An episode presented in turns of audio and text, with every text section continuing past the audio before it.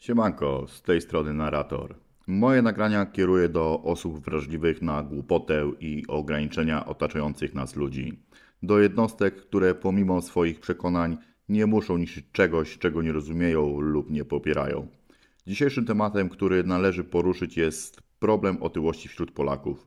Razem z moją rozmówczynią postaramy się opowiedzieć o życiu kobiety z dużą nadwagą, o jej relacjach z ludźmi, obcymi jak i bliskimi, dietach, których próbowała, aby żyć bez żadnych ograniczeń oraz o operacji zmniejszenia żołądka. Lecimy z tym. Cześć, witam Ciebie. Na wstępie chciałbym powiedzieć, że podziwiam Twoją odwagę i chęć podzielenia się tym z obcymi ludźmi. Siemka, witam wszystkich. Powiedz mi, e, dlaczego zdecydowałaś się opowiedzieć o swojej historii? E, Zdecydowałam się opowiedzieć o swojej historii, ponieważ jest to dla mnie dosyć ważny temat w moim życiu. E, Domyślam się, że też większość osób e, zmaga się z takim e, problemem jak ja i dużo osób się wstydzi przede wszystkim o tym mówić głośno. Rozumiem. Chciałbym dobrze zrozumieć ten problem, bo uważam, że jest to choroba naszej cywilizacji. Od zawsze jesteś otyła, czy dodatkowe kilogramy pojawiły się z czasem? Wydaje mi się, że od zawsze byłam, e, że tak powiem, duża. E, W pewnym momencie, że tak powiem, wymknęło się to spod kontroli i zaczęło lecieć to w bardzo złym kierunku. I w pewnym momencie musiałam, że tak powiem, zahamować, bo wystraszyłam się tego, co zaczęło się dziać ze mną i z moim ciałem. Rozumiem. A czy to był, e, twoja nadwaga to był wynik braku dyscypliny, czy obżarstwa? Jak byś mogła to określić? Naj, najbardziej wydaje mi się, że było też to trochę rozpieszczanie przez moją mamę. Wychowywała mnie mama sama. E, No wiadomo, jak to było dawniej. Bywało ciężko, więc mama bardzo skupiała się na tym, żeby mi niczego nie brakowało i w jakimś stopniu zaczęła mnie troszkę bardziej rozpieszczać. No a wiadomo, rozpieszczanie e, zazwyczaj jest to dokładanie słodyczy do codziennej diety, no i tak jakoś poszło. Rozumiem. A powiedz mi, ile potrafiłaś zaliczyć dziennie posiłków i co najczęściej pochłaniałaś?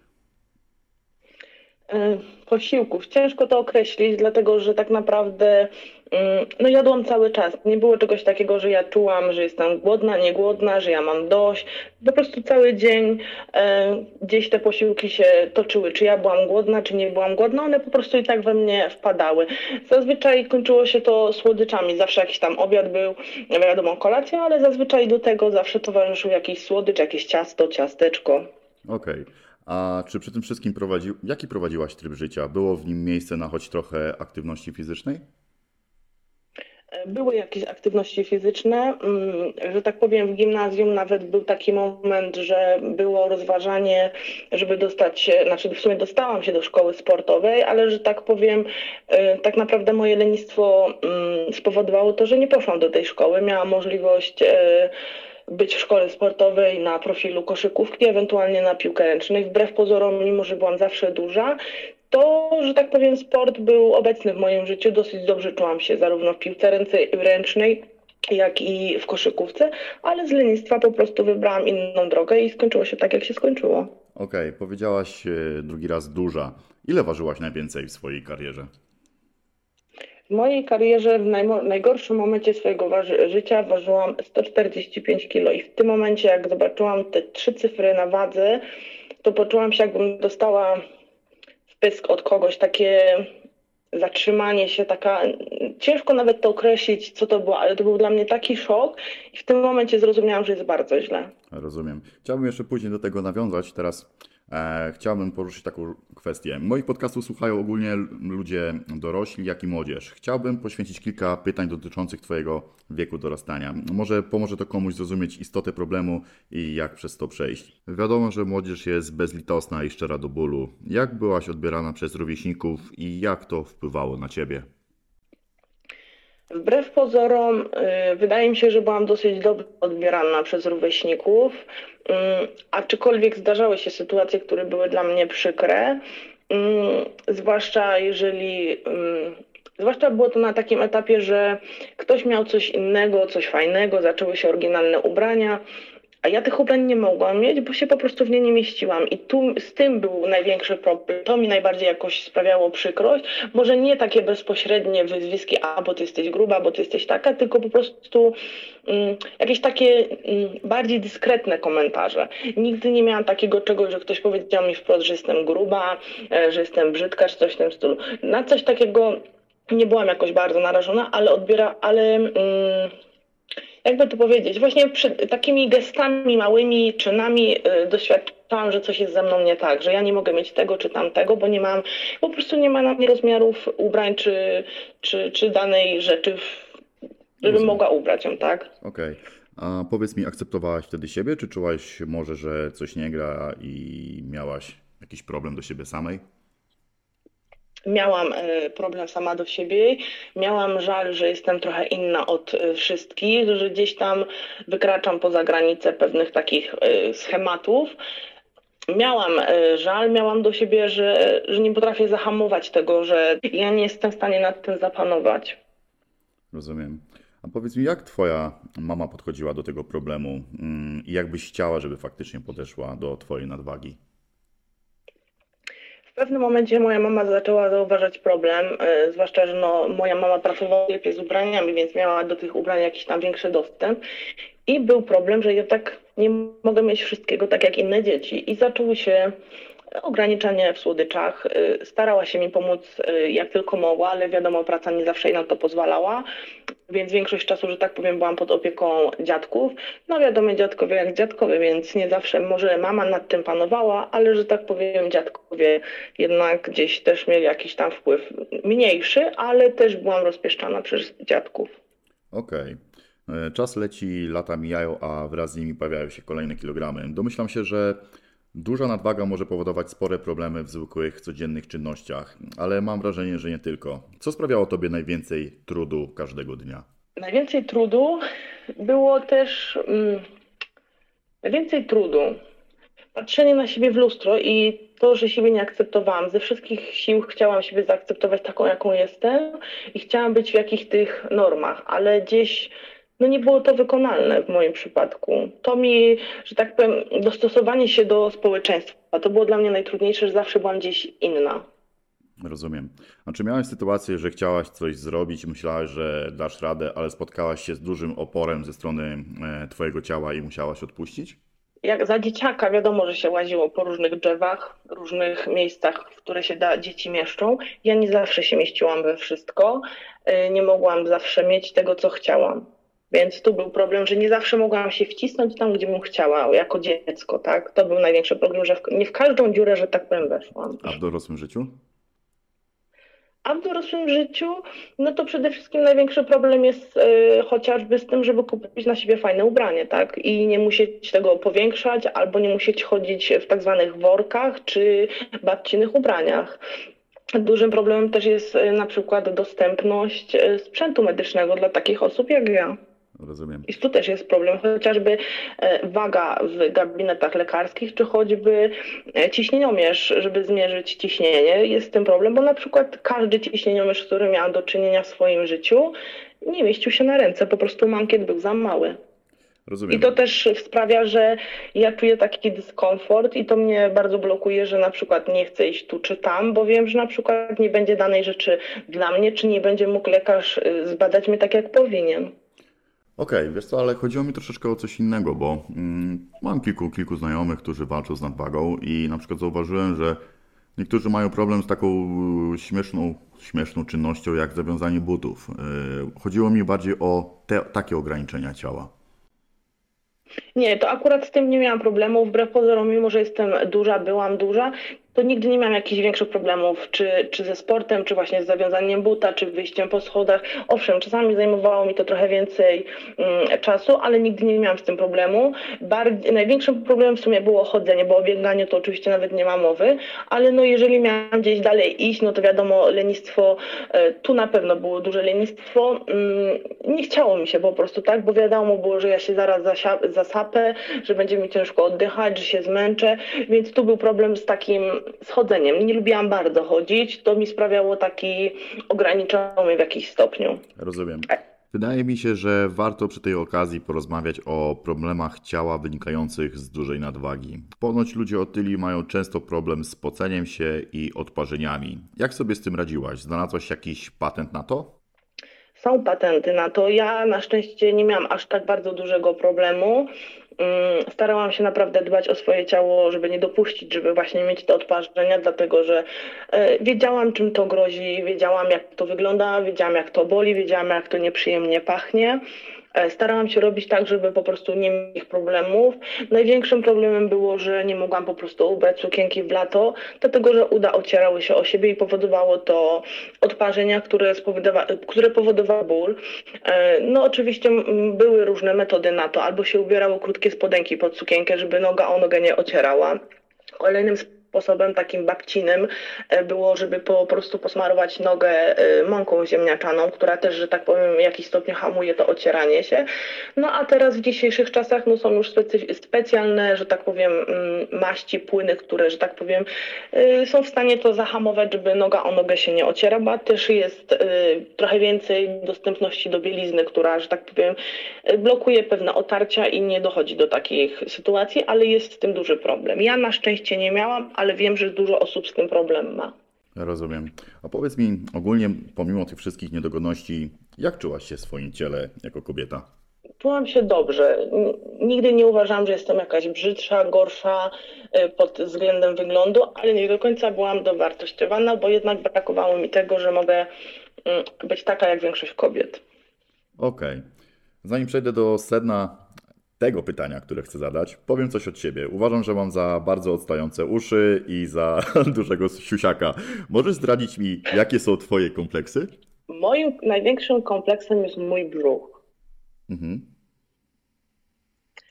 Jest nim, e, dlatego że nie zawsze ten brzuch chce się wcisnąć w to, co bym chciała się wcisnąć. Mianowicie nie zawsze e, spodnie, że tak powiem, wchodzą na moją dużą pupę. Mhm i nie zawsze dana rzecz, e, bluzka, sukienka dobrze wygląda na mnie. Więc e, moim największym kompleksem jest brzuch. Rozumiem. Bo akurat swoją dużą, dużą pupę bardzo lubię. Okej, okay, no ogólnie faceci lubią duże, duże dubska, że tak powiem, więc tylko na plus. E, dobra, jak już jesteśmy przy fizyczności, e, masz partnera, faceta? Tak, jestem e, w związku małżeńskim od 9 lat. Rozumiem. I jakiej jest budowy ciała? Wydaje mi się, że jest normalnej budowy ciała. Zwykły, normalny, przeciętny facet. Wysoki, nie jest jakoś może super dobrze zbudowany, niczego mu nie brakuje. Normalna postawa faceta. Wydaje mi się, że taki typowy facet, med prawie 85, zwykła budowa ciała. Rozumiem. E, I tutaj takie, e, wydaje mi się, dosyć intymne pytanie. Czy odczuwałaś kiedykolwiek dyskomfort, gdy rozbierałaś się przed nim? Nie, nigdy. Zajebiście. Każda, kobieta, kobietka e, lubi uwydatniać swoje wdzięki. Jak to wyglądało u Ciebie? Oczywiście, że też lubiałam. Też lubiłam. Lubiłam czasami prowokować, e, żeby pokazać tu i ówdzie, ale starałam się to robić w taki mm, niezbyt chamski sposób, raczej bardziej tak delikatnie. Lubiłam podkreślać, że tu mam trochę więcej, tam mam trochę więcej i mogę to pokazać, ale nie w jakiś taki super chamski sposób. Mhm, rozumiem, czyli delikatnie. Delikatnie z klasą. Tak, delikatnie, dlatego że zdaję sobie też sprawę, że nie każdy facet e, lubi oglądać e, kobiety plus size, które odkrywają trochę więcej ciała, bo każdy z nas jest inny i każdy ma inne predyspozycje co do osób. Wiesz co, i tutaj... Więc wszystko z umiarem, że tak powiem. To mam takie pytanie, bo jak to powiedziałaś, e, widziałaś na pewno na ulicy babeczki dosyć otyłe, które wciskają się w leginsy.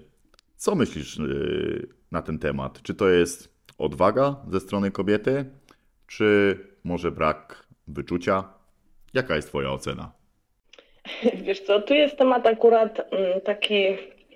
Zależy jak bardzo, że tak powiem, to pokazuje. I ja też, ja nie ukrywam, że chodzę w leginsach, uwielbiam chodzić w mm. leginsach, ale staram się to pokazać w taki mega delikatny sposób, więc nie pokazuję, że tak powiem, nie ubieram do leginsów krótkich bluzek, żeby to moje wielkie, duże dubsko wszyscy musieli oglądać, mm. tylko staram się ubrać leginsy i delikatnie zasłonić tą pupę, bo wiem, że no nie, nie jest to za fajny widok. Mnie osobiście się to nie podoba, wręcz uważam, że jest to w jakiś sposób wulgarne, zwłaszcza jeśli te leginsy są dosyć takiego kiepskiego materiału, gdzie bardzo podkreślają pośladki kobiety i to, co tam ma, więc to jest dla mnie niesmaczne, nie podoba mi się to tak kobiety chodzić. Chociaż z drugiej strony szacun, że mają odwagę tak wyjść, bo ja bym nie miała odwagi się w taki sposób pokazać, aż tak bardzo pokazać swoje krągi. Trochę dla mnie wulgarny sposób. Okej, rozumiem. Jak już jesteśmy przy kwestii mody, e, wspomniałeś wcześniej, że ciężko jest dobrać e, odzież. E, jak to, jak właśnie, jak to wygląda u kobiet e, z rozmiarami 3XL, czy tam, no chyba 3XL to się tak e, określa. E, ciężko jest znaleźć fajne ciuchy w Polsce? Polska pod tym względem jest bardzo zacofana. Ciężko jest dostać fajne ubrania dla młodych osób. Zazwyczaj, jeżeli są sklepy, to zazwyczaj są to sklepy dla osób plus size i to są mm, takie sklepy dla bardziej dojrzałych osób. Młode osoby mają z tym problem. Troszkę idzie to w lepszym kierunku. Jest, y, można kupić w kilku sklepach fajne ubrania, ale też nie jest jakiś to bardzo szeroki wybór. Ja na przykład osobiście bardzo nie lubię kupować rzeczy przez internet, bo ja muszę mieć coś na sobie, muszę zobaczyć jak w tym wyglądam, czy mi tu nie odstaje, czy mi tam coś nie za bardzo przylega do siebie. Nie lubię bardzo obcisłych ubrań, więc ja muszę daną rzecz przymierzyć. Mm, Idzie troszkę to do przodu, ale moim zdaniem daleko nam jeszcze do tego, żeby móc wejść y, do sklepu i kupić normalne ubrania. Wiadomo, można kupić przez internet, ale to też nie są jakieś e, super jakości ubrania, bo można kupić przez internet naprawdę wiele, przyślą z Chin wszystko, co tylko sobie zamarzysz, ale też są to często gęsto mm, bardzo kiepskiej jakości ubrania, które powodują właśnie, tak jak wspominałeś wcześniej, odparzenia, bo są to sztuczne materiały. Rozumiem. Okej. Chciałbym poświęcić chwilę na Twoje relacje z ludźmi przez pryzmat Twojej nadwagi i może tym samym zrozumieć podejście ludzi otyłych do siebie i do innych z bliskiego czy dalszego otoczenia. Jest takie pojęcie jak fatfobia, czyli niechęć do osób otyłych. Czy odczułaś to na własnej skórze? Nie. Nigdy tego nie odczułam. Gdzieś ktoś gdzieś tam kiedyś zwracał może uwagę bardziej na to, jak wyglądam, ale że tak powiem, po pewnym czasie dojrzałam do takiego etapu, że to ja sobie wybieram znajomych, a nie znajomi mnie, więc ja od tego daleko uciekłam. Jeżeli komuś nie pasuje, to niech po prostu spada. Mhm. E, Mnie się kocha taką, jaką jestem, albo po prostu e, się odbija ode mnie. Ja wychodzę z takiego założenia. Kiedyś e, było tak, że ludzie mnie różnie postrzegali, ale stwierdziłam, że ja nie chcę mieć takich ludzi w swoim otoczeniu, więc dla mnie mm, moi znajomi nigdy nie dali mi odczuć, e, że jestem gorsza przez to, że jestem grubsza czy, czy większa. Tylko pogratulować znajomych. Idźmy dalej. Niestety w naszym społeczeństwie, jeśli odbiegasz od normy, to jesteś narażona na różnego typu komentarze. Jak sobie z tym radziłaś? Przez te wszystkie lata wykształcił się w tobie jakiś mechanizm obronny? Na początku się tym przejmowałam, ale po pewnym czasie mm, wypracowałam sobie mechanizm, że nikt mnie tak naprawdę z ulicy nie zna, więc nie powinien mnie oceniać w żaden sposób. E, A jeżeli już ocenia, no to jego sprawa. Nie- Mnie to przestało interesować. E, Wbiłam sobie do głowy coś takiego, jak mówią o mnie, to niech mówią, byle głośno i byle nazwiska nie przekręcali. I z takiego założenia wychodzę. Nie przejmuję się tym, co kto o mnie myśli, bo, bo bym zwariowała inaczej. Przestałam się tym naprawdę przejmować, bo kto mnie zna, wie jaką jestem osobą, a to, że jestem większa i komuś przeszka- przeszkadza, to ktoś ma problem, nie ja. Ja nie muszę być zupą pomidorową, żeby każdy mnie lubił. Świetne podejście, naprawdę podoba mi się. Eee, wiesz co, zauważyłem, że ludzie borykający się z problemem nadwagi często kryją się za gardą w postaci e, poczucia humoru. Też tak miałeś, że w towarzystwie śmiałaś się razem z innymi, a gdy zostawałaś sama, smutniałaś? Bywało tak czasami. Bywało tak czasami, że wśród znajomych zawsze było chichu śmiechu. Jak zostawałam sama, to jakoś ten humor gdzieś tam jednak trochę zrzedł. Mhm. A zdarzało ci się właśnie. Jak, jak reagowałaś na żarty y, o. Sorry za określenie, nie wiem, czy mogę używać tego określenia. Z mojej strony to nie jest jakiś tam zamiarem obra obrażenia ci- y, ko- kogokolwiek, ale żarty y, o grubasach. Jak reagowałaś na przykład na takie, takie, takie śmieszki? Mm, Zazwyczaj y, śmiałam się ze wszystkimi, ale tak naprawdę, kiedy zostawałam sama, to wszystko do mnie docierało i tak naprawdę było mi przykro mm, z tego powodu, że nie każdy rozumie y, tak naprawdę moją sytuację, bo to są choćby głupie przykłady, że y, a ty nie siadaj na to krzesło, bo się złamie. I ja faktycznie miałam takie obawy, że jak usiądę na to krzesło, to ono się złamie i będzie śmiech na całą salę. Owszem, ja bym się śmiała, ale dla mnie to by był śmiech przez łzy. Więc takie niby proste czynności, e, które czasami były żartami, dla mnie jednak gdzieś tam w głębi były dosyć poważne i jak zostawałam sama, to to docierało do mnie i sprawiało mi to mega dużą przykrość. Domyślam się. Ale starałam się, że tak powiem, nie pokazywać tego. Mhm. Przez, ten, przez te wszystkie lata e, wykształciłaś w sobie taki pancerz ochronny? Tak, tak. Na pewno. Rozumiem. Gruba skóra, duża dupa. Okej. E, Jest też jeszcze jedno moje spostrzeżenie. Powiedz mi, jeśli, jeśli jestem w błędzie. Często spotykałem się, spotykałem się z szyderczymi komentarzami pod adresem szczupłych kobiet ze strony otyłych babek. Z czego to wynika? To jest zawiść, zazdrość? Wiesz o co mi chodzi?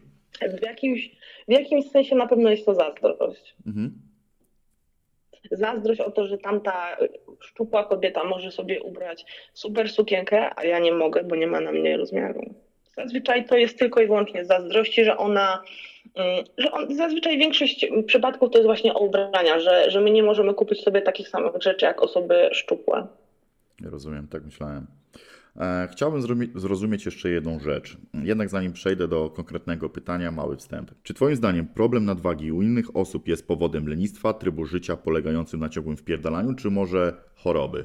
Tutaj temat jest dosyć szeroki. Część na pewno z lenistwa, część na pewno przez choroby, a część na pewno z obżarstwa, bo nie każda osoba otyła mm, jest gruba, bo, bo żre tak naprawdę, tylko są różne przypadki, właśnie na przykład choroba, y, na przykład leki, które powodują tycie.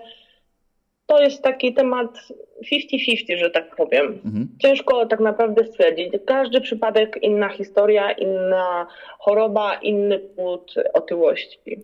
Okej. E, Od, od jakiegoś czasu jest problem z reklamami, w których biorą udział wysportowani modele czy modelki. Stworzył się ruch e, ludzi, którzy uważają, że to dyskryminuje ludzi otyłych. Czy Twoim zdaniem to bycie na siłę po- politycznie poprawnym nie jest ukłonem w stronę niezdrowego stylu życia? Powiedzenie na głos, że jestem gruby, macie mnie szanować takiego, jakim jestem, choć ja sam siebie nie akceptuję. Jak myślisz? Może nie to, żeby mm, był to ukłon e, w stronę niezdrowego żywienia, tylko bardziej e, w stronę tego, żeby osoby otyłe nie były dyskryminowane. Chociaż na przykład ja nie wyobrażam sobie, żeby osoba otyła była na reklamie, bo mm, otyłość jest chorobą, więc y, raczej osoba otyła nie powinna się znajdować na reklamie, dlatego że mm, no, promowanie choroby to nie jest coś fajnego, tak? Otyłość jest chorobą XX wieku, więc y, promowanie otyłości na reklamach, billboardach, czy w telewizji, czy, czy w internecie to nie jest coś dobrego. Okej, to może inaczej. Co sądzisz o podejściu body positive? Gdzie zaczyna się granica szkodliwości tej idei? A więc co sądzę o body positive? A więc jak dla mnie mm, wszystko ze smakiem i w granicach rozsądku. E, Dużo osób e, tak naprawdę no, nie zdaje sobie sprawy, że otyłość to jest choroba, więc mm, promowanie w jakiś sposób choroby no, nie jest fajne. E, Rozumiem nadwaga, lekka otyłość, ale wszystko z umiarem i z wszystko, że tak powiem, z wyczuciem, tak? Bo ja na przykład nie wyobrażam sobie, żebym swoim ciałem cokolwiek prezentowała i pokazywała to w sieci, bo no, no nie jest to zbyt, e, że tak powiem, smaczne, apetyczne, więc wszystko tak, e, że tak powiem, z umiarem. Dla mnie ta granica chyba została w jakiś sposób już przelana na tą złą stronę.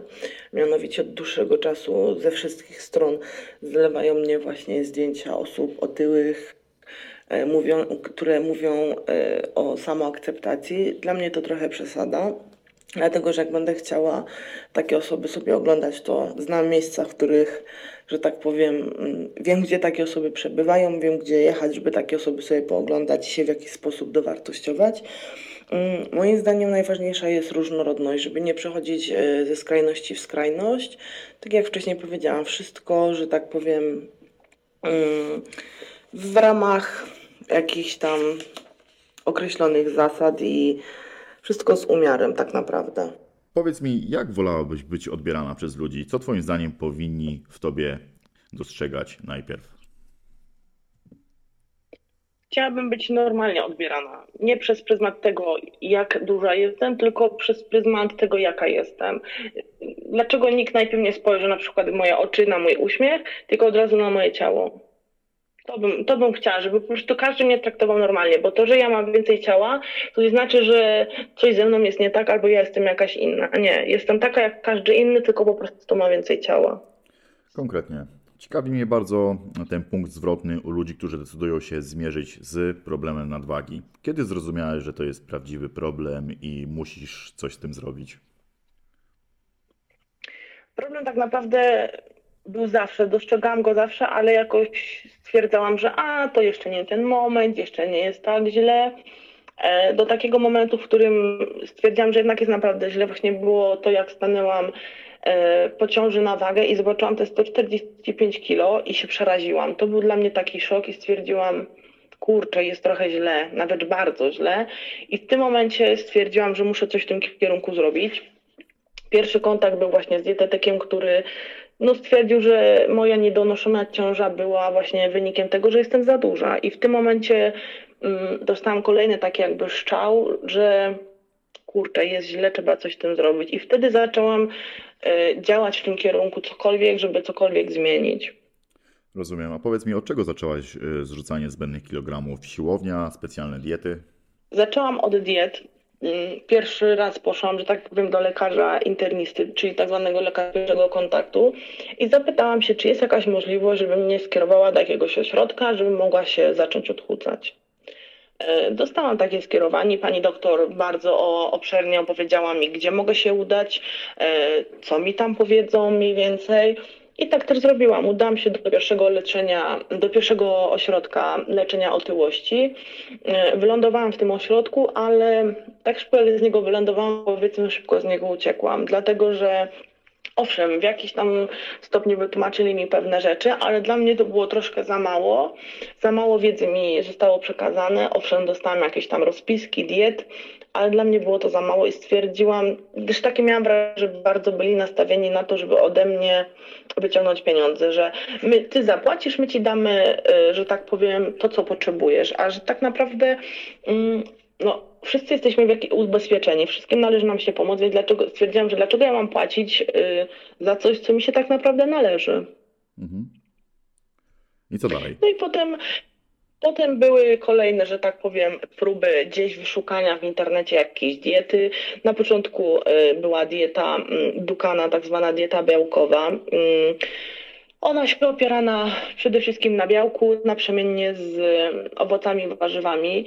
Trochę byłam na tej diecie, ale to jest bardzo uciążliwe i też ma mm, bardzo złe skutki uboczne. y, Prowadzi między innymi do niewydolności nerek i dieta jest raczej mm, dla osób młodych i osób zdrowych. Podejrzewam, że ja już w tym momencie nie byłam tak do końca zdrowa, więc też szybko się, że tak powiem, zniechęciłam z tej diety.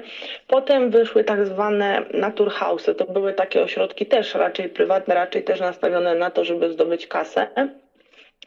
I tam też przez chwilę byłam. Tam powiedzmy do pewnego kątu było ok, ale że tak powiem, mm, porcje jedzenia, które, że tak powiem, były dla mnie mm, przedstawione, były za duże. Nie byłam w stanie tego po prostu zjeść. Oni się bardzo upierali, żeby pilnować tych posiłków. Ja tego nie byłam w stanie zjeść, więc automatycznie nie było też efektów, bo oni wychodzili z założenia, że jak ja tego nie zjem, to nie będzie takiego efektu, jak powi- powinien być. Też zaczęli wprowadzać jakieś różne dziwne proszki, które mieliśmy kupywać i stosować, że one pomogą nam w odchudzaniu. Zniechęciłam się tym. Mhm. E, Potem wyszły, e, wyszło mi, że mam insulinooporność. Mhm. Więc stwierdziłam, że trzeba szukać e, jakiejś diety pod to dostosowaną. Wylądowałam u u diabetologa. Diabetolog stwierdziła, że muszę prowadzić dietę o niskim indeksie glikemicznym. Dobrze, poczytałam, postudiowałam jakieś książki, przejrzałam, stwierdziłam, ok, wchodzę w to. E, dieta o niskim indeksie glikemicznym e, zazwyczaj mm, to są surowe warzywa, owoce, regularne posiłki. Mm, byłam przez chwilę na tej diecie, ale niestety bardzo rozregulowało to moje jelita. E, zaczęłam mieć straszne biegunki, nie mogłam sobie poradzić. Moja lekarka tak naprawdę też nie wiedziała, od czego to się dzieje, lekarka pierwszego kontaktu. I stwierdziłam, że może mam uczulenie na laktozę, może na gluten. Zaczęłam wyeliminować pewne produkty i cały czas na tych warzywach, owocach, no ale nie przynosiło to efektu. Więc stwierdziłam, spróbuję zrezygnować z tych owoców, zjeść, jeść w miarę normalnie. Tak też zrobiłam. Uspokoiły się te moje jelita, wszystko wróciło do normy. I stwierdziłam, dobrze, to nie jest dieta dla mnie. W międzyczasie usłyszałam coś na temat operacji bariatrycznych ale stwierdziłam, że trochę mam obawy, czekam, zobaczę jak się temat rozwinie. No i chwilę później wpadłam na pomysł diety ketogenicznej, ale że tak powiem, no miałam trochę słomiany zapał do tej diety i stwierdziłam, że największym, najlepszym dla mnie rozwiązaniem będzie jednak skierowanie się do chirurga i ewentualna operacja. Rozumiem. Zanim przejdziemy do, do, do kwestii operacji, chciałbym jeszcze się zapytać, czy e, w ogóle w tym wszystkim, całej Twojej historii E, próbowałaś takich podstawowych, wydaje mi się podstawowych zabiegów, jak na przykład siłownia, e, czy, czy praca z trenerem jakimś personalnym? Czy to działa w ogóle? Czy jest sens w tym? Mm, sens jest na pewno w tym, tylko że to nie jest tak, że ja mogę każdą moją e, fizyczną, fizyczną mm, stosować, dlatego że E, po pewnym czasie dowiedziałam się, że moje stawy są na tyle obciążone, że ja nie powinnam jeździć na rowerze, nie powinnam biegać, nie powinnam jeździć na rolkach, dlatego że jak na przykład e, zaliczyłabym glebę, mm, to może być ciężko, żeby mnie dobrze poskładać, dlatego że moje stawy są ciągle obciążone kilogramami. Mój kręgosłup, moje stawy, moje nogi, moje kolana. Biegać no nie powinnam, dlatego że obciążam nogi, tak? Rower, rolki, no wiadomo, nogi, kręgosłup. Więc to nie do końca było tak, że ja nie to, że nie chciałam, tylko ja też w pewnym momencie nie mogłam. Najlepszą dla mnie aktywnością był basen, był, e, były spacery, więc to jak najczęściej starałam się wdrażać i z tego korzystałam. Na siłowni nie bardzo chciałam iść, bałam się, że e, trenerzy personalni nie do końca zrozumieją mój problem i będę narażona właśnie na to, że, mm, że będę mieć obciążone mm, stawy, a przede wszystkim też na krytykę osób, które są na siłowni, bo wiadomo, większość osób na siłowni no to są e, szczupłe laski, wysportowani facety, faceci, którzy dbają o swoją figurę i raczej tam przychodzą rzeźbić tą figurę, a nie po to, żeby się odchudzać, więc automatycznie jak ja bym się pojawiła na takiej siłowni, no to to by było po prostu nie wiem, jakieś odkrycie, coś, coś nowego, czego oni nie spotykają, więc na pewno bym miała na sobie wzrok wszystkich, którzy tam byli, a ja nie chciałam, żeby w taki sposób być odbierana. Nie chciałam mieć tych wszystkich oczu skupionych na sobie. Wiesz co, to tutaj muszę właśnie coś powiedzieć, e, bo ogólnie wszystkie moje nagrania są po to, żeby walczyć z stereotypami. E, ja sam chodzę bardzo dużo na siłownię i były sytuacje, gdzie pojawił się na przykład jakiś facet, e, no dosyć otyły, nie widziałem, żeby ktokolwiek się na niego spojrzał z jakąś drwiną. Dla mnie, nie mogę mówić za wszystkich, ale dla mnie taka osoba jest dla mnie bohaterem, że odważyła się wyjść do ludzi i spróbować coś, coś zmienić w swoim życiu, zawalczyć o lepsze zdrowie, o lepszy wygląd. Dla mnie to jest przekocur. No, trzeba być naprawdę cipą, żeby śmiać się z ludzi, którzy próbują coś ze sobą zrobić. Więc nie do końca tak jest, żebyś miała tego świadomość. Spoko? Tak, jest okej. Okay. Dobra, to lecimy dalej. E, słyszałem coś o cudownych zastrzykach na odchudzanie. Wiesz coś więcej na ten temat? Coś mi się, coś nie coś obiło mi się o uszy. Są to dwa różne zastrzyki. Zazwyczaj przepisuje je lekarz rodzinny. I ja się trochę interesowałam tym tematem, ale że tak powiem, dosyć szybko z niego zrezygnowałam. Raz, że przeraziła mnie cena, a dwa, mm, bałam się skutków ubocznych. I bałam się, że też będzie to efekt na chwilę, tak? Mm, bałam się, że to będzie efekt na chwilę. Potem zaczęłam coś więcej czytać na temat tych e, leków. Okazało się, że to też są leki, które mm, używają osoby chore na cukrzycę typu drugiego. W pewnym momencie zrobiło się straszny boom na ten temat i osoby, które faktycznie potrzebowały tych leków, nie miały ich dostępności, dlatego że większość osób otyłych stwierdziła, będę się leczyć zaszczykami, a nagle tych leków zabrakło dla osób, które je naprawdę potrzebują, czyli dla osób chorych na cukrzycę. No, rozumiem. Czyli to jest taka droga na skróty, tak?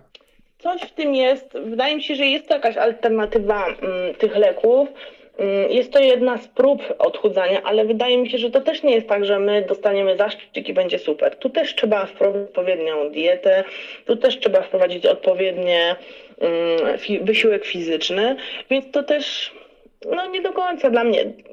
Dla mnie zaszczyki, jak ktoś chce, niech bierze, dla mnie one mnie nie przekonały, bo bałam się też, że jeżeli odstawię zaszczyki, to, że tak powiem, wróci wszystko to samo, co było. One zmniejszają, te zaszczyki tak naprawdę mają na celu mm, ustabilizować cukier, one mają tak naprawdę też zmniejszyć podaż kalorii i hamuje apetyt, tak? Ale no, jeżeli automatycznie coś odstawiam, co hamuje mi apetyt, no to automatycznie ten apetyt wraca, tak? Więc no taki trochę dla mnie śliski temat. Jeżeli ktoś chce, jeżeli kogoś stać, proszę bardzo. Dla mnie to była opcja nie do końca okej. Okej, podsumowując to, co powiedziałeś wcześniej, czy jest możliwe poprzez dietę i ćwiczenie, ćwiczenia zejście z wagi? Jeśli tak, to co blokuje, aby zacząć, albo co powoduje, że przerywa się proces i wraca do złych nawyków? Oczywiście, że jest to możliwe, ale jest to bardzo ciężka praca. Mm, Dużo osób twierdzi, że e, wybór operacji jest pójściem na łatwiznę, mm, a tak naprawdę to jest y, dla osób otyłych tak naprawdę ostateczność, ostatnia tak jakby deska ratunku. Skutuje to, że osoby otyłe dosyć szybko się poddają, jeżeli nie widzą efektów raczej takich spektakularnych, czyli takich większych efektów y, poprzez ćwiczenia i poprzez dietę, no trzeba jakiś y, czas przy tym być i wiadomo, że po jakimś czasie dana osoba odpuszcza i efekt powraca czasem z podwójną siłą, więc mm, trzeba się wtedy bardzo pilnować. Nie każdy ma na to siłę, żeby się pilnować, nie każdy ma też możliwości, bo to trzeba jednak mocno pilnować, mocno zwracać uwagę na to, co się je, trzeba sobie ustawić dzień pod ćwiczenia, pod dietę. W sumie ja też teraz, może nie to, że jestem na ciągłej diecie, ale też, że tak powiem, mm, cały czas mam dzień dostosowany do tego, że w danych godzinach muszę jeść, mimo że w tym momencie nie czuję głodu. Odchudzanie się na własną rękę mm, to też jest długi proces. Dużo osób odpuszcza, bo przede wszystkim też nie chcą być ciągle na diecie, tak? To też ma na pewno jakiś duży wpływ, dlatego że po operacji e, raczej jest nam wpajane to, że mm, po operacji nie powinniśmy być na diecie, powinniśmy mm, żyć w miarę normalnie, ale że tak powiem, mm, bilansować posiłki, czyli patrzeć na to, co jemy, żeby nie wracać do złych nawyków. Ale jeżeli zdarzy się sytuacja, że mamy ochotę zjeść kostkę czekolady, e, czy wyjść na miasto z koleżanką, kolegą, na ciasto, no to nie jest tak, że a nie możemy zjeść tego ciasta, tylko jeżeli mamy ochotę raz na jakiś czas możemy to ciasto zjeść, a będąc cały czas na diecie raczej nie powinniśmy na takie ustępstwa odchodzić, bo zazwyczaj to jest tak, że osoby otyłe cały tydzień, że tak powiem, pilnują się y, ćwiczenia, dieta, super fajnie, przychodzi weekend, pyk, odpuszczam. Mam znajomych, którzy podjęli się walki, że tak powiem, bez operacji. Ja ich podziwiam, dlatego że to jest bardzo duży, duży wysiłek, dużo cierpliwości, dużo pracy nad sobą. Przede wszystkim trzeba też sobie ułożyć głowę i wydaje mi się, że samemu, tak samemu będzie bardzo ciężko. Najlepszą decyzją i opcją moim zdaniem jest to praca z drugą osobą, z, per, y, z tak zwanym trenerem, trenerem personalnym, ale no też trzeba znaleźć odpowiednią osobę, która wie co, jak, dlaczego, bo to nie jest tak, że my od razu pójdziemy na siłownię i będziemy y, super y, zajebistymi osobami, które potrafią wszystko wykonać i nie zrobić sobie przede wszystkim krzywdy. Tu trzeba dużo wytrwałości i cierpliwości. Ja osobiście próbowałam kilka razy i dietą, i ćwiczeniami, ale zawsze coś było, co powodowało, że się poddawałam. I raczej tym cosiem było to, że nie było widać tak szybko efektów, jak ja oczekiwałam. Rozumiem. E, Gdy się do mnie odezwałaś, wspomniałaś o pewnym sposobie na nadwagę, mianowicie chirurgicznym leczeniu otyłości o nazwie COSBAR. Powiesz mi coś więcej o tym? Jak, to, jak na to wpadłaś i dlaczego się na to zdecydowałaś? Pierwszy raz o chirurgicznym leczeniu otyłości usłyszałam od mojej pani diabetolog. Ale stwierdziłam, gdzie ja się nie nadaję, ja się tego boję, jak to będzie, jak to ja będę żyła z małym żołądkiem. Dla mnie to była czarna magia. Wiedziałam już o tym temacie parę lat temu, ale jakoś bałam się tego, tak? No i w pewnym momencie moja znajoma mówi, wiesz co, bo ja idę na operację zmniejszania żołądka.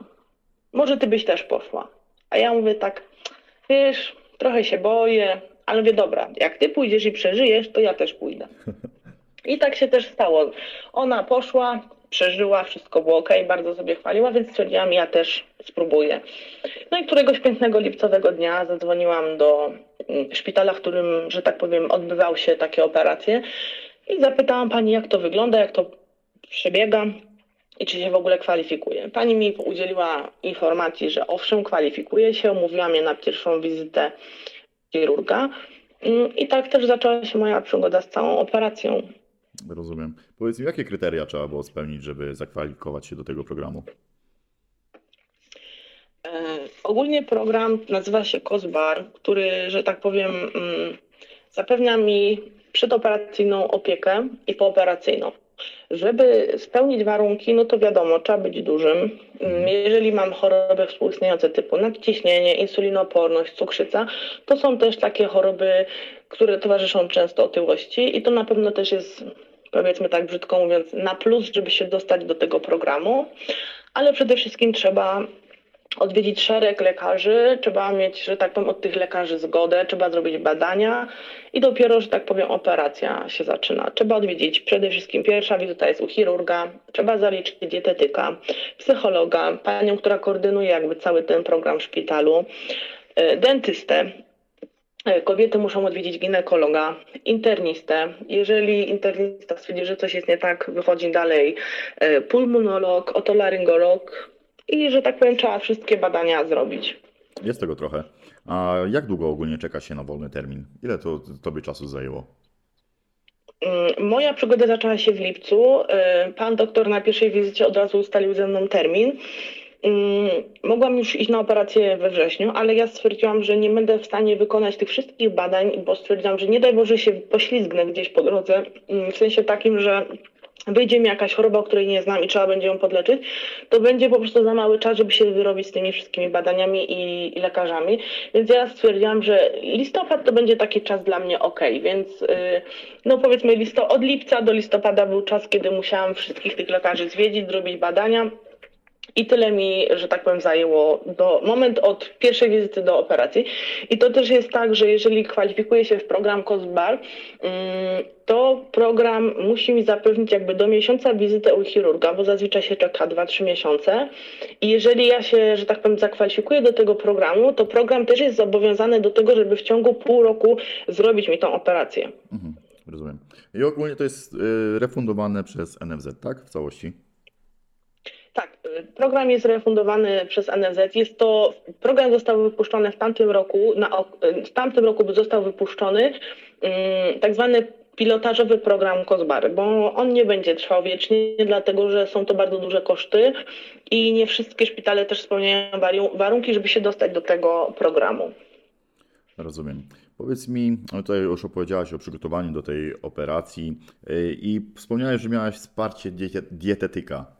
Co tutaj, ile z tego wyniosłaś takich cennych informacji, o których nie miałaś pojęcia wcześniej na przykład?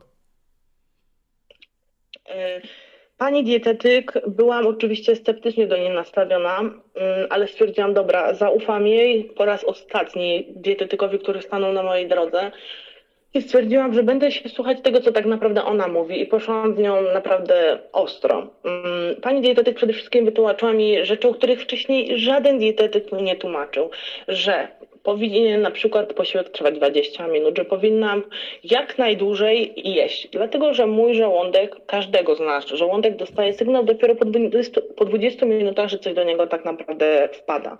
Jeżeli ja ten posiłek zjem za szybko, to automatycznie mój organizm nie dostał sygnału, że w żołądku coś jest i znowu jestem głodna. E, Pani dietetyk też e, próbowała mnie namówić do tego, żebym starała się odjeść o danych porach. I to też wprowadziłam i zauważyłam tego efekt. Ja nigdy nie czułam, że ja jestem głodna. Ja po prostu cały czas jadłam, więc ja nie miałam czegoś takiego w sobie wyrobionego, że ja czuję głód. I automatycznie jak zaczęłam jeść o danych porach, automatycznie we mnie się pojawiło coś takiego, że jak przychodziła dana godzina i wiedziałam, że za chwilę będzie posiłek, to ja nagle czułam, że jestem głodna. Wtedy dopiero jak czułam, że jestem głodna, wtedy jadłam, a nie cały czas. Więc mm, poszłam i słuchałam pani dietetyk i tego się trzymałam i naprawdę uważam, że moja pani dietetyk, na którą trafiłam, to jest jeden z lepszych dietetyków, które mogły mi się w życiu trafić. Okej. Powiedz mi, jak wygląda przygotowanie do takiej operacji? W danym dniu zgłaszam się do szpitala, muszę być na czczo, nie mogę jeść, nie mogę pić. Muszę przede wszystkim, jeżeli ktoś pali, ja byłam bardzo dużym palaczem, bardzo pani dietetyk i pani psycholog yy, mnie cisnęły o to, żebym rzuciła papierosy. Do końca się nie przyznałam, że palę. Wchodząc do szpitala wypaliłam 8 papierosów ze stresu, czego zupełnie nie polecam, odradzam, najlepiej rzucić wcześniej. No ale ja zrobiłam błąd, na szczęście nie, przy, znaczy na szczęście nie przyznałam się do tego, mówię to otwarcie. Weszłam na szpital i stwierdziłam, dobra, dzisiaj jest mój dzień. Mm, Weszłam na szpital, dali mi tam e, swój pokój, przygotowałam się. Musiałam ubrać odpowiednie e, tak zwane rajtki przeciwuciskowe albo podkolanówki. No i w sumie czekaliśmy tak naprawdę, grupa nas, bo była nas chyba cztery, czekaliśmy na, mm, na zabieg, tak? Wszyscy nie mogliśmy się doczekać, byliśmy bardzo głodni, nie mogliśmy pić, mm, więc trochę byliśmy automatycznie też podenerwowani. Ja o papierosach już w szpitalu przestałam myśleć zupełnie. No i pierwszą osobę zawołali, potem kolejną i nagle mnie zawołali. Jak usłyszałam, nogi mi się podcięły, ale mówię, idę w to. E, Wzięli mnie na salę, kazali mi się tam poprzebierać w te ich ubranka takie mm, chirurgiczne. I pamiętam, że były dwie osoby koło mnie, które, że tak powiem, mnie obsługały. Jedna pani mi dała kroplówkę, drugi pan mi gdzieś tam dał jakiś zaszczyk w kręgosłup, mówił, że to jest przeciwbólowy. Mm, Znaczy nie w kręgosłup, tylko w plecy. Dokładnie mówiąc, dostałam zaszczyk w plecy. No i w pewnym momencie mówimy, no to jedziemy na salę. A więc y, przynieśli mnie już na salę operacyjną, leżałam na łóżku, mm, popatrzyłam na zegarek, była godzina 17.11 i pan, który był przy mnie mówi, teraz dam pani maskę, pani pooddycha i będzie ok. Myślałam, że to może jakaś maska, żeby się trochę uspokoić, wyciszyć. Nagle mi się urwał film i nagle wybudziłam. Obudziłam się i pierwszy szok było, co wyście mi za przeproszeniem zrobili. Ból był y, mocny, nie mogłam się poruszyć w żaden sposób, ale stwierdziłam, to już po wszystkim. Przeżyłam, będę żyć. E, A więc ból jest do wytrzymania. Naprawdę jest do wytrzymania.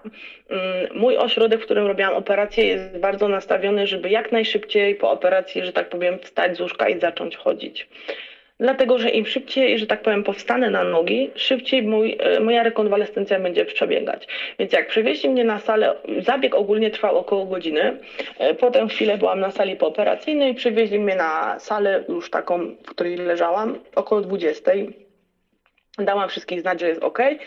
No i pan lekarz mówi, że jeżeli ma pani możliwość, proszę wstać i zacząć chodzić. A przy okazji pić wodę. Pierwszy łyk wody to był koniec świata. Nie byłam w stanie przełknąć nawet łyka wody. Ale stwierdziłam, dobrze, spróbuję wstać. Jak wstałam z tego łóżka, było bardzo ciężko, dlatego że nie mogłam, że tak powiem, się podciągnąć na łóżku. I to był największy problem, żeby po prostu zebrać to moje ciało, żeby ono mogło wstać. Ale jeśli się już udało, no to spróbowałam ruszyć. Y, Zrobiłam może 20 kroków i bardzo mi się zakręciło w głowie. Wróciłam tak szybko do łóżka, jak tylko wstałam z niego, ale stwierdziłam, nie poddam się, będę walczyć. Ja mówię, jesteś już po lepszej stronie życia i będę walczyć. No i automatycznie małymi krokami wychodziłam coraz dalej, coraz dalej. Zaczęłam w końcu tą wodę przyjmować. No i że tak powiem, po pewnym czasie już nawet nie prosiłam o leki przeciwbólowe, wręcz nie było czegoś takiego, że ja musiałam prosić o leki przeciwbólowe, bo cały czas miałam je podawane. Jest to do wytrzymania ból. Myślałam, że będzie gorzej, nie było. Mm, Po pewnym czasie już prosiłam, że już nie chcę brać kroplówki, nie chcę brać leków przeciwbólowych, bo nie czuję y, takiej potrzeby. Więc ból naprawdę, jeśli poryw- porównywać ból porodowy, a ból przy operacji to jest pryszcz. Rozumiem. Więc każda kobieta, która kiedykolwiek rodziła dzieci, no to jest najgorszy ból, jaki kobieta może mieć w życiu, ale ból po operacji bariatrycznej to jest naprawdę do wytrzymania. A ile czasu tak zajęło ci, ile, po jakim czasie wypuścili cię, wypisali ze, ze szpitala? Operację miałam w czwartek, mm, a wypuścili mnie do domu w sobotę. Mój ośrodek jest nastawiony na to, żeby szybko nas stawiać na nogi i szybko zacząć wprowadzać tak zwane posiłki stałe. Dlatego, że niektóre ośrodki każą nawet do dwóch, od dwóch do czterech tygodni jeść tak zwane papki. Mm, Ale moim zdaniem nie jest to dobre, dlatego że potem organizm się rozleniwia i, cał, i przystosowywuje się do tych papek, ponieważ po operacji bariatrycznej no, zmniejsza się żołądek. E, To jest tak zwana, są dwie metody też przede wszystkim, trzeba to wspomnieć, że są dwie metody. Pierwsza metoda to jest tak zwana rękawowa resekcja e, żołądka, self, self jak tam dokładnie to każdy znajdzie w internecie, ale najbardziej rękawowa resekcja żo- żołądka, czyli, że tak powiem, wkładają mi do żołądka, do brzucha takie jakby narządzie, narzędzia i oni sobie tam działają. To jest to operacja endoskopowa, mniej inwazyjna niż gastric bypass, bo to jest druga metoda. Mm, I w pierwszej metodzie, czyli rękawowa resekcja żołądka, polega na odcięciu części żołądka. Zostawia się mm, malutką część żołądka, mniej więcej 100, 150, znaczy mniej więcej 150 do 200 gram żołądek, czyli on jest bardzo malutki. E, W, tym, w tej części usuwa się mm, hormon, który odpowiada za odczuwanie głodu. Mhm. Więc automatycznie też inaczej to wszystko wygląda. Mm, A gastric bypass y, dzielony jest jakby żołądek na dwie części i jedną część jakby wyłącza się z obiegu. On zostaje w środku, ale jest też mały. Rozumiem. E, Po, po wyjściu ze szpitala, no w szpitalu byłam dwa dni tak naprawdę. Na drugi dzień podano mi jakiś tam jogurt, jakieś e, nutri-drinki i w sobotę wypuścili mnie do domu tak naprawdę. Bałam się tego wyjścia, bałam się, że po prostu sobie nie poradzę, ale było ok. Wróciłam do domu. E, No wiadomo, ciężko było samemu się wykąpać. W sensie nawet nie ciężko samemu się było wykąpać, tylko po prostu wyjść z wanny. Jeżeli ktoś ma wannę, no to było ciężko się podnieść z tej wanny y, żeby też za bardzo nie szarpnąć tych szwów, a poza tym nie miałam większych problemów y, z jakąś fizycznością, czy żeby się umyć, czy żeby gdzieś wyjść na spacer, nie było z tym problemów, więc dosyć szybko się dochodzi po takiej operacji. Wiadomo, że jakieś mm, aktywność fizyczna czy praca fizyczna, no to z 2 do 3 tygodni poczekać. No każdy, każdy sam ocenia jak się czuje i kiedy wraca do pracy, w zależności kto jaką pracę ma. Rozumiem. A zostały po tym jakieś większe blizny, czy, czy jak to, jak to teraz twoje ciało wygląda po tej operacji? Y, Powiem tak, y, na brzuchu mam jakby cztery szwy, dwie to trzy dziurki to są tak zwane y, jedne szwy, więc to są takie naprawdę malutkie blizny. I dwie są ciutkę większe, ale to nie są blizny, to są powiedzmy 3 cm blizny. Mm, Ja mam dosyć ładnie zrobione, to u mnie nie widać tego bardzo. W zależności też jak to dba, bo wiadomo, że mm, jak dbasz, tak masz, ale ja Naprawdę są to bardzo małe blizny i myślę, że jakiś czas one nawet będą jeszcze mniej widoczne, bo teraz jeszcze wiadomo, ta skóra jest troszkę podrażniona, ale to nie jest już jakieś nie wiadomo rana. Dosyć szybko jest się zagojone to. Okej, Więc blizny są bardzo małe. okej. Powiedz mi, jakie dostałeś zalecenia w kwestii odżywiania po tej operacji? Musisz się teraz mocno pilnować? Jak wygląda twoja codzienna dieta? Tak naprawdę pani dietetyk mi mówiła, że my po operacji nie powinniśmy być na diecie. To się tak ładnie mówi. E, ogólnie operacja jest po to, żeby właśnie nie być całe życie na diecie, tylko po to, żeby w miarę normalnie jeść i funkcjonować. Mm, Moja dieta przede wszystkim skupia się na białku. E, czyli mój posiłek wygląda na przykład białko, czyli na przykład jajko, serek wysokobiałkowy, bo takie są teraz już dostępne. Mm, Do tego powiedzmy malutka kromeczka chleba. I To są naprawdę małe ilości. Mm, I do tego jakieś warzywo. Więc mój posiłek no, powinien się mniej więcej w 150-200 gramach mieścić. E, Musi być przede wszystkim białko, węglowodany, mm, węglowodany, warzywo i odrobina tłuszczu. Muszę tak bilansować sobie posiłek, żeby w tej malutkiej, powiedzmy misce, talerzu zmieścić to, czego potrzebuję, ale skupić się, żeby przede wszystkim jak najwięcej było białka. Mhm. Rozumiem. Powiedz mi, ile, ile już minęło od y, twojej operacji? 17 marca będą 4 miesiące od mojej operacji. Okej. E, Możesz już teraz powiedzieć, e, czy widzisz plusy i minusy tego leczenia? Jasne, mogę powiedzieć plusy. Mm, Może zacznę od plusów. E, Przede wszystkim lepiej się czuję. Mam mniej obciążone stawy kręgosłup. Wzrósł mój poziom takiej mm, atrakcyjności, mm, poprawa zdrowia, poprawa wydolności. Jeżeli teraz idę na to trzecie, czwarte piętro po schodach, nie czuję zmęczenia. E, Myślę, że to była najlepsza decyzja, jaką mogłam podjąć, i to była już taka naprawdę ostateczność. Naprawdę, gdybym miała iść jeszcze raz, poszłabym z zamkniętymi oczami, nawet y, przechodząc te wszystkie badania, które musiałam przejść. Czuję się naprawdę super. E, Polecam ją każdemu. Z minusów e, to na pewno trzeba się liczyć z tym, że e, może być takie coś jak zgaga. Ja mam akurat przypadłość. Nie każdemu się to zdarza. Niektórzy mają, niektórzy nie mają. Ja mam e, zgagi bardzo, nieważne co bym jadła, mam ją praktycznie cały czas, ale stosuję na nią leki. Nie są to jakieś mocne, nie wiadomo jakie leki, po prostu zwykłe, dostępne bez recepty leki, w aptece. Więc to, że tak powiem, z tym się liczyłam, że może być taki efekt uboczny. Mm, Przez, na początku też y, z minusów było to, że miałam ciągłe wrażenie, że jest mi zimno. E, Pytałam się, czy tylko ja tak mam, bo mam dosyć dużo osób, które są w tym, z tego otoczenia i dużo osób mówiło, że po prostu jest im zimno. E, Z czasem coraz mniej zimno. Wydaje mi się, że to też kwestia przyzwyczajenia. Wiadomo, spala się tkanka tłuszczowa, zmienia się trochę mój organizm, więc automatycznie może to powodować, że jest mi zimno. Mm, No i kolejna rzecz przy kobietach, myślę, że mężczyźni też mają, ale mniej to zauważają, to jest wypadanie włosów. E, Nie wiem, czym to jest spowodowane, ale na początku było wszystko ok. Teraz troszkę więcej zaczęły mi wypadać włosy, ale tak jak mówię, nie załamuję się tym, dlatego że wiem, że to są tylko włosy i włosy odrosną. E, Nie jest to jakaś e, duża utrata włosów, ale jednak wypadają te włosy. No i też niektórzy jeszcze tak mają, ja tak czasami się łapę na tym, że mm, oczy by chciały więcej, a żołądek nie jest w stanie zjeść. Więc trzeba też na przykład zmienić sobie, jak jadłam kiedyś na normalnym talerzu e, posiłek, tak teraz jem na malutkich talerzach, żeby po prostu wszystko rozłożyć szeroko, płasko, żeby tego jedzenia się wydawało, że jest dużo, a tak naprawdę jest go no mniej więcej 150-200 gram. Rozumiem. A możesz powiedzieć, ile udało Ci się zrzucić dzięki tej operacji? Mm, Po operacji udało mi się zrzucić 35 kg. Zajebiście. Gratuluję. Dziękuję. Spoko. E, chciałbym jeszcze dla kontrastu zadać Tobie e, kilka pytań, by pokazać słuchaczom, że zmierzenie się z otyłością ma pozytywny wpływ na życie człowieka. Czy widzisz zmianę w odbiorze Twojej osoby przez innych teraz? Tak, tak, widzę zmianę.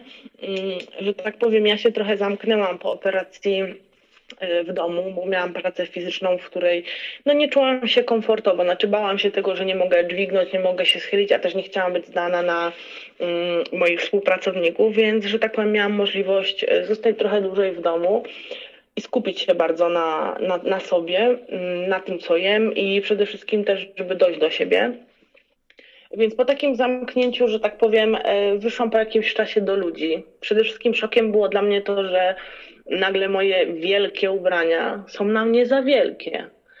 I nagle był problem, ja nie mam się w co ubrać. Przede wszystkim, e, no takie osoby, które miałam najbliżej, starałam się jakoś tak ukrywać, tak? Chciałam zrobić takie wow, że ktoś mnie zobaczy po jakimś czasie, powie, o kurczę, ty się zmieniłaś. I ja w siebie w lustrze nie do końca widziałam te zmiany, ale widziałam te zmiany bardziej po, po ubraniach, że właśnie coś na mnie wisi, coś na mnie jest za duże, ale jak zobaczyłam mm, się ze znajomymi, z którymi chwilę się nie widziałam i widziałam ich miny na, na twarzach, no to miałam takie wow, udało się. Widać było zdziwienie, e, byli zachwyceni, pytali się jak się czuję, e, wiadomo, ale miny niektórych naprawdę bardzo mnie tak podbudowały, że, że widzą oni efekt, tak? Mimo, że ja go tak nie do końca dostrzegam, Mhm. patrząc w lustro, to jednak ich miny mówiły bardzo wiele. Okej. A powiedz mi, czy czujesz się teraz atrakcyjniejsza? Znaczy ja się czułam zawsze jakaś atak, atrakcyjniejsza, nie było to jakoś nie wiadomo jak, ale Mhm. wiadomo, y, waga mnie w dół, no ta atrakcyjność idzie w górę. Tak, lepiej się czuję, czuję się bardziej at- atrakcyjna. Nie jest jeszcze tak, jakbym chciała super, Mhm. ale że tak powiem, wszystko jest przede mną i wszystko jest do przepracowania. Super. Powiem Ci, że cała Twoja historia zrobiła na mnie duże wrażenie, ale mam jeszcze jedno pytanie, które dosyć mocno mnie nurtuje. Mianowicie, patrząc przez pryzmat Twoich słabości, mm, problemów psychicznych i fizycznych związanych z nadwagą, będziesz uczyć swoje dziecko, aby odpowiednio panowało nad swoim ciałem i nie dopuściło do sytuacji, w której Ty się znalazłaś? Będę chciała uczyć swoje dziecko przede wszystkim zdrowego odżywiania się, mm, tego, że można jeść słodycze, ale wszystko z umiarem. Mm, Teraz jest coraz więcej dostępnych słodyczy, zdrowszych przekąsek. Wcześniej tego nie było. Mm, Niektóre osoby zaczęły dostrzegać problem i starają się osobom otyłym w jakiś sposób y, dać dostępność do słodyczy, bo jednak no, każdy chce w życiu mieć jakąś małą przyjemność, ale dużo można w tym momencie znaleźć y, produktów, które są odchudzone, że tak powiem, o cukier, ale na pewno będę dużo tłumaczyć, pokazywać, żeby dziecko miało świadomość tego, jakie skutki przynoszą y, nadmierne jedzenie fast foodów, jedzenie słodyczy i tak dalej, więc będę chciała nad tym panować. Pokazanie i tłumaczenie i przede wszystkim wprowadzenie od małego zdrowych nawyków, żeby potem dziecko nie miało do mnie żalu, że, że wygląda tak, a nie inaczej. Także na pewno tu będzie dosyć duża uwaga w tym kierunku poświęcana, żeby dziecko czuło się samo ze sobą dobrze, żeby siebie akceptowało i żeby w szkole nie musiało mieć problemów takich jak ja miałam, że gdzieś tam pojawiały się różne przytyki i tak dalej. E, Wiesz co, na sam koniec, co byś chciała powiedzieć komuś zmagającemu się z otyłością, biorąc pod uwagę Twoje wszystkie przygody z odchudzaniem? Przede wszystkim nie warto się poddawać. E, Trzeba znaleźć dla siebie drogę i iść w tą drogę i uwierzyć w to, co się robi. Czy to będzie dieta, czy to będą zaszczyki, czy to będzie właśnie operacja. Trzeba się poczytać za, przeciw o danej metodzie, danej diecie i naprawdę wybrać coś dla siebie, bo naprawdę mm, operacja daje duże możliwości. To jest naprawdę duża szansa. Nie każdy ma taką szansę i możliwość skorzystać z takiej operacji. Jeżeli ktoś ma możliwość korzystać z takiej operacji programu COSBAR, polecam serdecznie. Jeżeli kogoś, ktoś się boi, spróbujcie, czy to dietą, czy naprawdę y, tymi zaszczykami jest to jakiś sposób.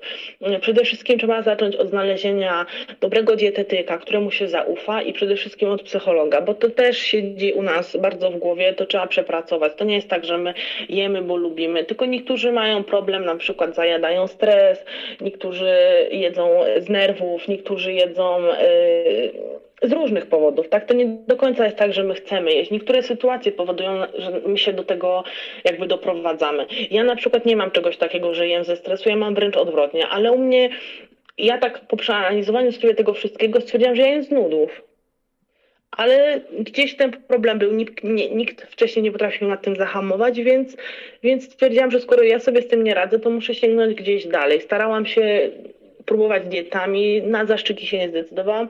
Wybrałam opcję operacji i, i w nią poszłam, więc przede wszystkim nie poddawać się, próbować, walczyć, znaleźć psychologa, dietetyka, ewentualnie dobrego trenera y, personalnego, który się zna na rzeczy, żeby nie zrobić nam krzywdy na, na siłowni, walczyć, walczyć i jeszcze raz walczyć, bo to przede wszystkim jest najważniejsze. Walczyć o siebie, bo ze wszystkiego można wyjść i tylko trzeba w to uwierzyć i brnąć do tego z całych sił. Ekstra. A może teraz drugą stronę. Co byś powiedziała szczupłemu człowiekowi, który widzi kogoś z dużą nadwagą i szykuje się do oceny? Żeby nie oceniał, bo tak naprawdę nie zna historii danej osoby i, nie, moim zdaniem nie powinien oceniać, bo każdy ma swoją historię i nie musimy mieć jej wypisanej na twarzy, dlaczego jesteśmy grubi. Może być to przeróżne wyniki chorób, innych zdarzeń, że osoba, osoba jest otyła. Nie oceniać, obrócić głowę, udawać, że się jej nie widzi, ale po prostu lepiej przejść bez komentarza i, i nie urazić tej osoby otyłej, bo to naprawdę wbrew pozorom boli. I może my tego nie pokazujemy, jeżeli jesteśmy w towarzystwie, ale jesteś, kiedy przychodzi moment, że jesteśmy sami, no to już bywa inaczej. Pięknie. Nie oceniać, przede wszystkim nie oceniać, bo każdy z nas ma różną historię i różne przypadki powodują, że jesteśmy duzi. Zgadzam się z Tobą. Dziękuję bardzo za Twój czas i chęć poruszenia tego problemu na swoim przykładzie. Dla mnie jesteś przekotem, że spróbowałaś coś zrobić, by zmienić swoje życie, a nie tylko narzekać. Życzę Tobie wszystkiego dobrego. Dziękuję Ci bardzo za możliwość rozmowy z Tobą i pokazania, jak to wygląda ze strony osoby otyłej. Mega. Mam nadzieję, mój drogi słuchaczu, że dałem Tobie do myślenia i jeśli zdarzyło się Tobie kiedykolwiek pochopnie kogoś ocenić po wyglądzie, teraz już tego nie zrobisz. Często charakter czy prawdziwe wartości innych ludzi ukryte są za mocną gardą bądź grubym pancerzem, tylko po to, by nie narażać się więcej na ból, smutek i zawód. Moim zdaniem żyjemy w popierdolonych czasach, gdzie wszyscy gonią za białym króliczkiem. Mam do ciebie ogromną prośbę. Zatrzymaj się na chwilę, rozejrzyj dookoła i uśmiechnij się czasem do przypadkowej osoby. Twój jeden mały, niewymagający gest może zrobić komuś niesamowity dzień. Teraz sobie wyobraź, że kilka osób posłuchało mojej prośby. Wyobraź sobie randomową ulicę randomowego miasta, a na niej uśmiechniętych randomowych ludzi. Science fiction, co nie? Małymi krokami. To jest to, co staram się też przemycić w moich nagraniach. Dlatego jeśli możesz, to udostępnij ten materiał u siebie na Facebooku lub na Instagramie. Niech dobre słowo leci w czasoprzestrzeń. Będzie mi bardzo miło, jeśli wbijesz na patronite.pl i wesprzesz mój projekt. Link znajdziesz w opisie tego wywiadu. Dziękuję za Twój czas i uwagę. Narrator.